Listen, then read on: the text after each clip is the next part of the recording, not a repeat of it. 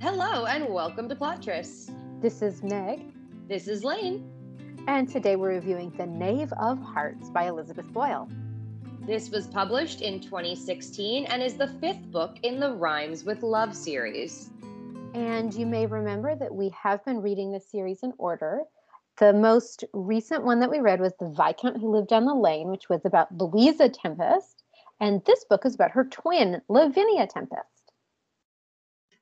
Guys, that's relevant. So, diving right into it with the book jacket, Lavinia Tempest has been eagerly anticipating a spectacular season, but one disastrous pileup on the Almack's dance floor derails all her plans.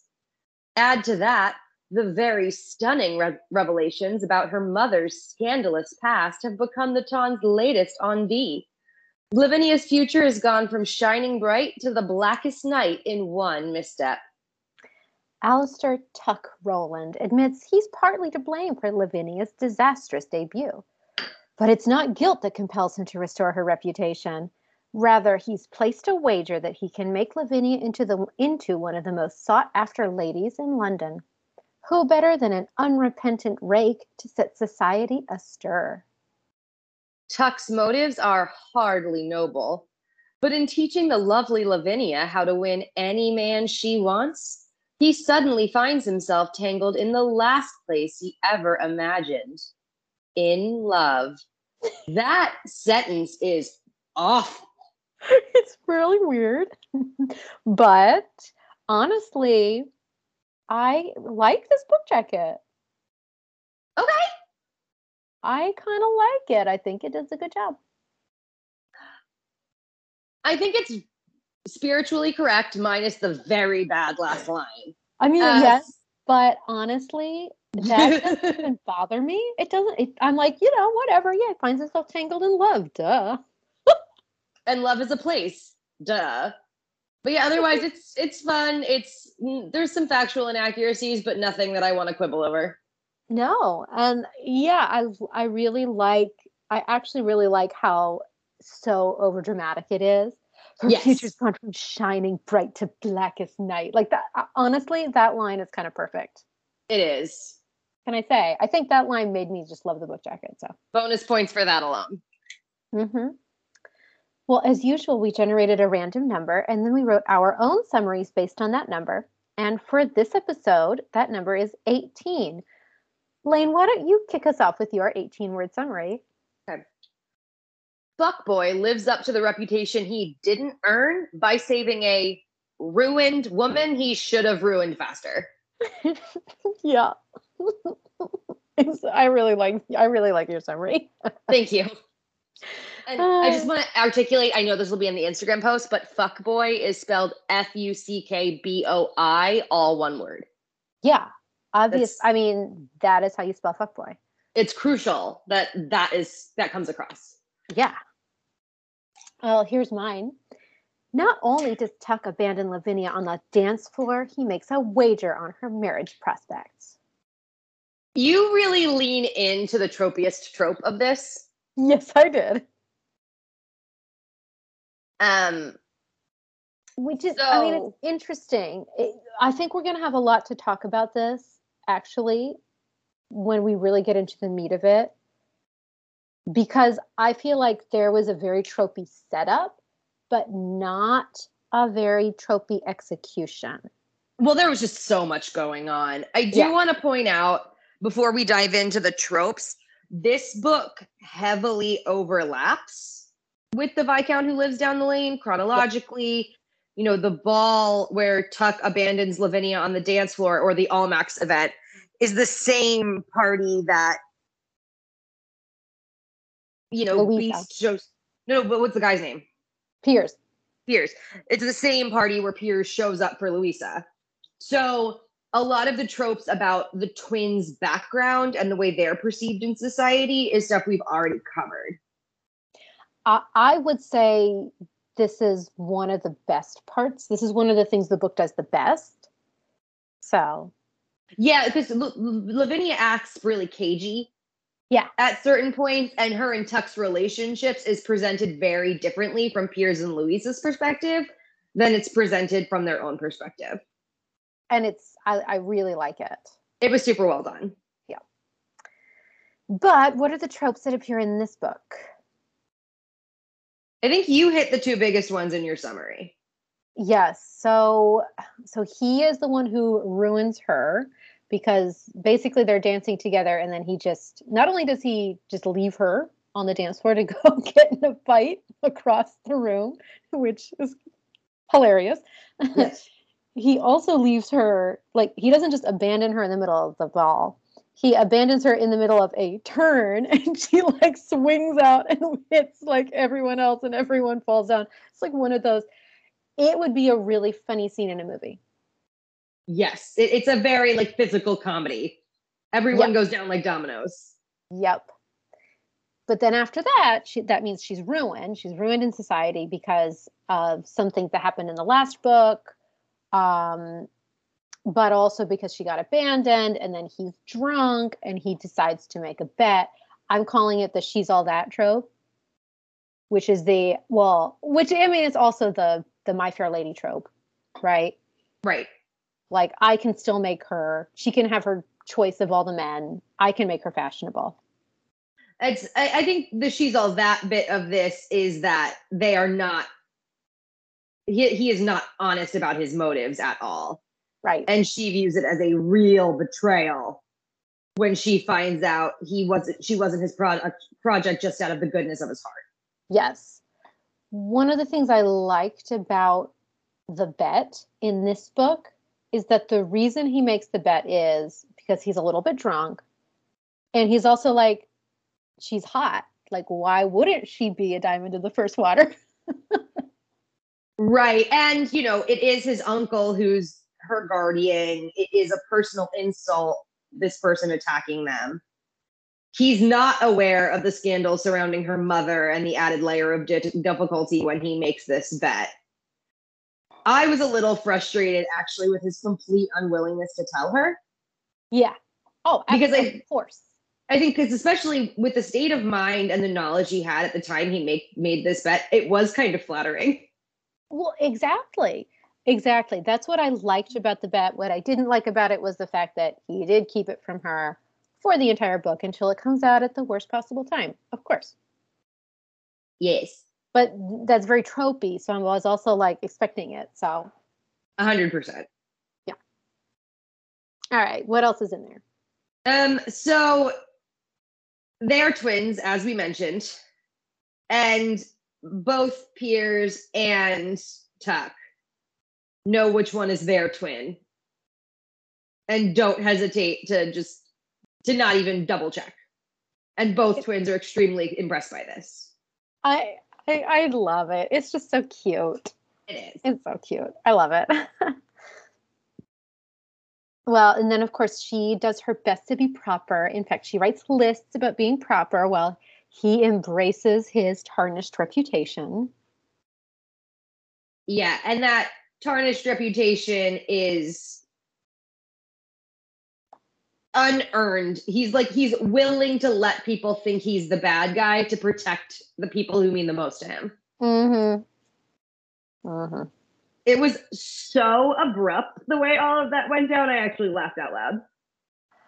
I was like, okay. Uh, so I this is a reread for me. I read this when it was very first published back in whenever that was, 2016. And I so I remembered that there was a difference. I remembered it being more integral to the plot. When I reread it, I was like, oh, that's all there was? Very like it's a blink and you'll miss it. Yeah. Oh, absolutely. She, oh, yes, she's a terrible dancer.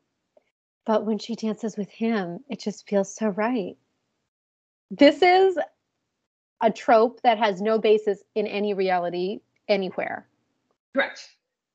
but that's fine. I mean, I love the concept of like her problem is really how uptight she is. yes. and he makes her less uptight, which makes her a better dancer. But the extreme that it's taken to is mostly played for laughs. Oh, it, which, as it should be, as it Right. should be. Let's be completely honest. I had no problems with that part of it. Let's see. Anything else? So there's a masquerade where she's masked and therefore her identity is a secret and it's a whole thing. Um, the twins in this are, are looking for long lost and identifying long lost family who bear a striking resemblance. Mm-hmm. And I think I also have to throw out there that the bad guy in this isn't just a douche, he's a traitor. You can't exactly. You can't just have a guy who's petty. He has Right. to be like it has to be a a, a what's it what's an offense that you can kill someone for? Yeah. That's But that's what it is. But it also it, it cracked me up here because this guy has a vendetta against Louisa and Lavinia. Not Mhm. just the bet. Like he wants to ruin Tuck. He wants to ruin Piers. He doesn't care that he's taking these two innocent girls down with them because their mother was a harlot, so they are too. But in if he is actually a traitor, as it's revealed he is, drawing attention to himself through this stupid bet is the worst thing he could possibly do. And not only that, like the henchmen he employs are literally Navy deserters. right like it was just so over the top it was it was hilarious I, I did not hate that part. Like, I, I hope you guys are understanding that what this book is about. This book is not, it doesn't even try to be true to life. or Like, that's not the point of it. cohesive well, I think maybe it was attempting a little bit of cohesion, yeah so but this is obviously the fifth book in a series. There's been a ton established. There are a ton of like plot threads that get pulled in. One of the previous heroines brothers are all spies and they all show up in the end. So it's a little bit of a like grand finale where everyone gets together in the last moment. I don't know if this is the last in the series but that's sort of the tone of the ending. Yeah. And so I want to point out, you know, Meg puts in her notes at one point, she thinks she read this like at a wrong time. I think I read this at the perfect time. I think there are times I could have read this and would have been really caught up in the plot inconsistencies and the nonsensical stuff and the like abrupt announcements and ending. I thought this was fun as hell. Like I recognize all the problems it has and we will talk about them in depth, but like seriously, overall, I really enjoyed this. I didn't care. Yeah, I I again, yeah, I I'm not sure if it was like my state of mind when I was reading it. I kept getting distracted. Um, I couldn't find myself lost in the story or or really enjoying it, you know. Um, and I kept getting, I did get a little bit caught up in just there were a lot of things, a lot of plot threads that she started, but then to me it appeared that she kind of abandoned it or or couldn't develop it as much as I would have liked. hmm So, for example, there's a framing story. and I'm like, what was the point of it? Like, what? There was no point of this framing story. And it, I, it got a little confusing. I wasn't sure when it ended and whose wedding they were at. Well, yes, because and that's the thing too. This framing story was it's supposed to be like a a little twist, like an "I got you," but it Yeah. also was like, wait, I'm confused. Correct. The The wager itself, I feel like, wasn't very well developed. Like it, it happened, and he wanted to make sure that he won it, but I don't know. I feel like I feel like in a book where the main trope was the she's all that trope, that's Mhm. what the book would have focused on the entire time. hmm And instead they were like, "Oh, you know, Tuck, we all know from the first book that he did not uh, join the army and go off to war with his two best friends. Mhm. One of whom came home with major PTSD, and the other one who did not come home at all because he died. Thanks, Meg. Look, this is all in the first book, okay? and everyone thinks he was a coward for not going, but there's a secret reason for it, guys. But as we already mentioned, the the secret reason isn't really delved into. Like it it's it's you understand that he's not a coward and he had reasons for doing this thing, but it, it's literally like three sentences maybe devoted to and there's figuring a it out. lot of mystery around it. Yeah. Like how the person he had to save ended up in that situation, or why it was such a big deal, or why it had to be a secret, and why they couldn't get more money for him just to go buy his commission anyway. All very not explained. Again, I was fine with it. oh yeah, she has a dowry. She Yeah, has a- all that was not relevant. she has a huge dowry and you expect it to play a role because Tuck thinks she doesn't have a dowry. So you think, at least for me, you think in the end he's going to be like, it's going to be one of those little things where he's like, oh, you know, we'll figure out how to live somehow. And she's like, what do you mean? I'm like super rich. I'm thinking of like in Miss Wonderful, you know? Mm. And that I don't think Tuck even ever realizes that she has a dowry. No, that is correct. She like starts to try to tell him in one minute, and then something happens, and then she just never gets around to it. Never. Uh, there's this whole setup for this this con that they're gonna play, and they I don't think they actually play the con. Yeah. hmm We talked about the villain. like he, he couldn't just be he couldn't just be a nasty guy, he had to be a traitor. and then the long lost family. Uh, th- there were just there was just a lot that happened, Mhm. and I think I would have wanted maybe a little bit less to happen, but more development. Oh, don't forget that she's like the world's best poker player, also. Oh, she never loses at anything. She never Yeah. loses at um, blackjack. She never loses at poker. She never loses at oh yeah, cricket. The only thing she can't do is dance, apparently, Yeah. yeah. which I don't hate. but the fact that she's actually like super capable isn't as relevant as I wish it would have been. Well, that's I think that's the thing. We get I I liked the book. I wanted to like it more. I think that's the thing is I was left wanting a little bit. There was so much there that had a lot of potential. Mm-hmm. So, and we've talked many times about how those can sometimes be our most disappointing books. Mhm. Is a, a good book that's not great but has a lot of potential versus a good book that's a good book, Yeah. right? No, this, this his mom and the relationship with her and the fact that he comes from like a family of con men, all of that was like so cool. I want a series just about his family. Yeah. Oh, absolutely. I would have been. I would have been really into it. I, I think that's. I think that was the issue for me. Is I would be like, okay, we're going to read about this. Oh no, we're not going to read about that. Okay. Well, just a very specific example. He's got this uncle that they call the honorable, and someone makes a passing reference, like she calls him uncle, and he's like, he's not your uncle. And in the back of his head, he's like, not like he's mine either. And it's like, wait, what? Exactly. He's introduced Exactly. as your uncle, as your mom's uncle. Like, It's, what it's do you mean he's not uncle. related to you? I guess he's not his. It's his great uncle and not his uncle. But No, but he says not like he's my family either. Like the impl- implication is that the whole family tie is a lie and part of a con. Yeah. Yep. Anyway, th- there's a lot that happens in this book. I think the best part about this book is how it fits with the previous book, The Viscount Who Lived Down the Lane. I agree with you, except Mm-hmm. the one thing that I actually did want to quibble over a little bit in this book, Mm-hmm. her character transformation is extremely abrupt. Mm-hmm. And so I think, as I mentioned in The Viscount Who Lives Down the Lane, you see Lavinia in the background and there's different motives being ascribed to her behavior. And I was really looking forward to sort of an explanation for some of that.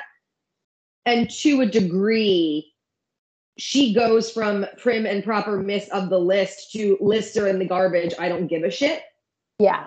without a ton of justification. No, she's basically just like, he's right. I do wish I didn't have a list. and then she crumples it up and throws it away. Yeah. I don't know. I also wanted, speaking of things from the first book getting fleshed out, I wanted a little more between Tuck and Piers. Yeah. You know, they're they're long, long time best friends who fell out because of all this war shit. I really wanted Piers to find out Tuck didn't desert. Mm-hmm. And that never Yeah. happens. No, it didn't. But at the same time, I I like I have to admit, I did like, I do sometimes like forgiveness for people who don't necessarily deserve it Mhm. or you don't think they deserve it. Just feel like he's my friend. I need to get over this. But they don't like they have that moment, but there's nothing beyond that moment that appears in the first book anyway. Their That's true. relationship is not built or improved beyond what Viscount who they lived on the lane did. And I know that was a shame given we were getting all this insight into Tuck.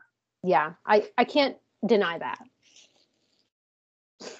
But all the other parts, like the parts where the things that you see Lavinia doing in the first book, Mhm. or the way that Lavinia sees what Louisa is doing, Mhm. I think it's interesting that the two twins are so close, but also so separate from each other. Mhm. And I, I think it really worked. Like it didn't Mhm. bother me. I wasn't like, oh, they're living in the same house. They should know more about each other. Uh, I, I liked that aspect of their interactions. They were both so myopic. Yeah. In different ways, and you saw that in each of their book in a really fun way. Yeah, and then you're like, oh yeah, they're totally twins. You know, Yeah. right? It it it worked. All right. There any content warnings? Okay. So, as mentioned in the first book, they're like the twins are super bullied, Yeah. and you know, slurs against women are used against their mother and against them. Yeah, and that that's not really it's not there's no problematic eye or problematic view. It's Mhm. there there's really like, oh well, she really wasn't that bad because she actually was in love or something like that. And you're like, well, it doesn't matter if she's in love, you know? Right. Um, so yeah, it, it wasn't a it didn't offend me that much. Like I wasn't super offended by it, but I mean, yeah, there was no critical eye on that part of the book. Yep. And then I, I'll point out that Tuck seems to have a drinking problem, hmm but it is not really mentioned. Like he drinks to the point of blacking out at at, at least two points in this book. Mm-hmm. And they're like, yeah, like I wish I hadn't made a bet while I was super drunk. And he doesn't remember the bet the next day, but he doesn't think maybe I shouldn't drink as much, you know? I found his character a little bit weird Uh-huh. in a way that was maybe authentic, like this guy who's treated as a deserter, who lost his best friends in two very tragic, separate ways, who's got this bad boy reputation he didn't earn, but sort of feels he need to publicly live up to, and like sort of being very lost. hmm And yes, he definitely has a drinking problem. With the exception of falling in love with Lavinia and like having some honesty somewhere in his life, I don't necessarily feel like like he even says at one point in the book, she asks him what he does, and he's like, I don't know, I'm a gentleman. I Yeah. don't necessarily know that he had an answer to that question at the end of the book either. I, I mean, he didn't. What he does is he is not as bad as he looks. He Hmm. drinks, he gambles, and he wants to live in the country one day. Like, and I think the grand payoff was supposed to be that, like, I don't know, he'd do something useful with her money, but again, he never even finds out she has money, so it's all very kind of all over the place. Right. Right. So, how sexy was this book? They are both in like very intense denial about being attracted to each other. Mm-hmm. and he feels like he's a waste of space and a waste of time and she wants this married settled down life and therefore he can't give in to his urges and again they do a very good job keeping their hands off each other Yeah. Yeah. This is not like the so the first book in the series we talked about it. They didn't there weren't like all that many explicit scenes, but you Mhm. felt like they were they couldn't bear to be apart from each other. yeah Whereas in this book you're like they you can tell they're attracted to each other, but they're doing a very good job of staying apart. yeah So I mean I did like the part where she's a masquerade and they have to hide behind the curtains. yes I can't deny that I like I I can't say no to a, you know, someone's coming, quick kiss me, and then don't stop. Combined with a wardrobe change, it was awesome. It was amazing, but that was almost it. And that was well before the conflict was resolved. Oh, well before. At least there was one that was post conflict resolution. Yeah, but that one was a little tamer. It felt tamer, even though they went further. It was the language. It was yes, it was. I'm not saying it was not sexy at all or anything, but like on the Elizabeth Boyle heat o meter, it's no his mistress by morning. there we go. I was going to say we have to. It has to. You have to compare apples with apples, and if you compare within the Boyle oeuvre, yeah, this is not on the sexy side. It's on the. It's it's it's some, it's some tea. not going to burn you. If if you compare with like Julia Quinn, this is way sexier. Yes. So I just to say that. I mean, if you're enjoying the Rhymes with Love series, you're gonna enjoy this. Oh, absolutely. There's nothing in it that's gonna like enrage you or upset you, and it's it's a fun time. It is. It is. It's it is an interesting book, and it's hard to describe mm-hmm. because there is so much that goes on, and it's a short book. Like none of these yeah. books are super long, and so I think, yeah, I think that's it. I think it was a. I think this is a surface flash book, which is not necessarily a bad thing. Yeah. I mean, I definitely, if you're in the mood for a quick read that'll kind of leave a smile on your face, this one's fun. All right. Anything else to say? I think that's it. Thank you guys so much for listening. We'd love it if you would rate, review, subscribe, and check us out around the internet on WordPress, Instagram, and Goodreads. Just search for Plot Trysts.